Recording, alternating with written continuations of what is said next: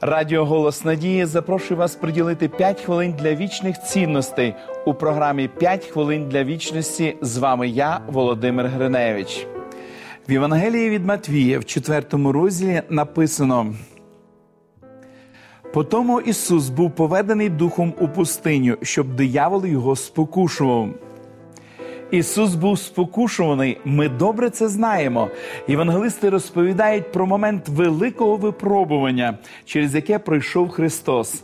Але ніхто не був очевидцем зустрічі Ісуса і Сатани. Як про це дізналися учні і автори Євангелії? Є дві ймовірності. Або сам Ісус розповів їм, або автори Євангелії отримали якесь відкриття про те, що сталося в ті дні.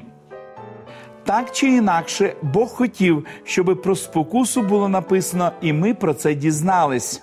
Багато говорять про спокуси Христа, але насправді це була одна спокуса в трьох частинах. Суть того, що сталося, зводилася до можливості вибору. Ісус міг вибирати швидше за все, не вперше, тому що до того моменту він прожив на землі вже близько 30 років. Чому він зміг зробити правильний вибір? Чому вибрав цю дорогу, а не іншу, коли на нього чинився тиск?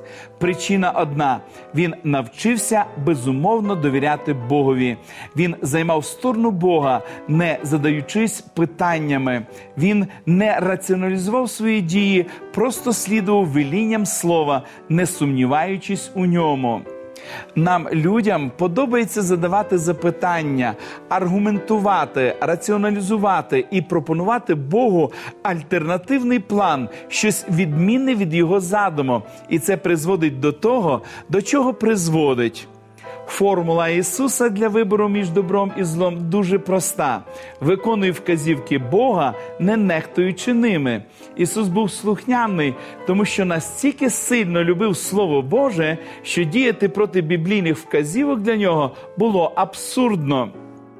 А якщо ми будемо сумлінно виконувати вказівки Слова Божого, якщо ми не будемо робити жодного кроку, не дослідивши, що говорить святе письмо про це, то що тоді буде?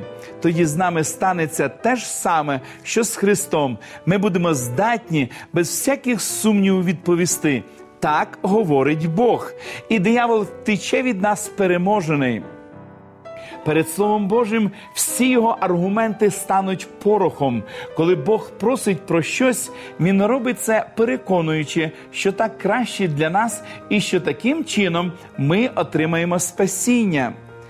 Навіщо вибирати іншу дорогу, якщо ми точно знаємо, що краще?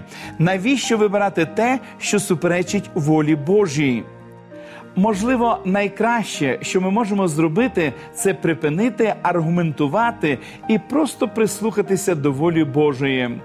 Ісус був щасливий у своєму послусі. Ми теж можемо знайти щастя. Помолимось. Дорогий Господь, ми щиро вдячні Тобі за гарний приклад, який залишений Ісусом Христом, нашим Спасителем, приклад послуху на сторінках святого Письма. Допоможи нам повністю довірятись Твоєму Слову.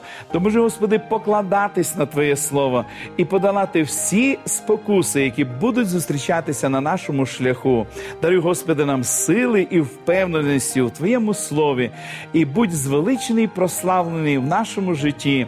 Молимось в ім'я Ісуса Христа. Амінь. Просіть Бога, щоб Він допоміг вам бути слухняними і без вагань та заперечень слідувати за ним. Нагадую, що ви можете отримати цікаві біблійні уроки вірою. Завдяки ним ви зможете більше дізнатися про справжній сенс життя. Ви можете отримати їх, зателефонувавши нам за номером телефону 0800 30 20 20 або написавши на електронну адресу biblesobachka.hope.ua. Нехай благословить вас Бог. До побачення!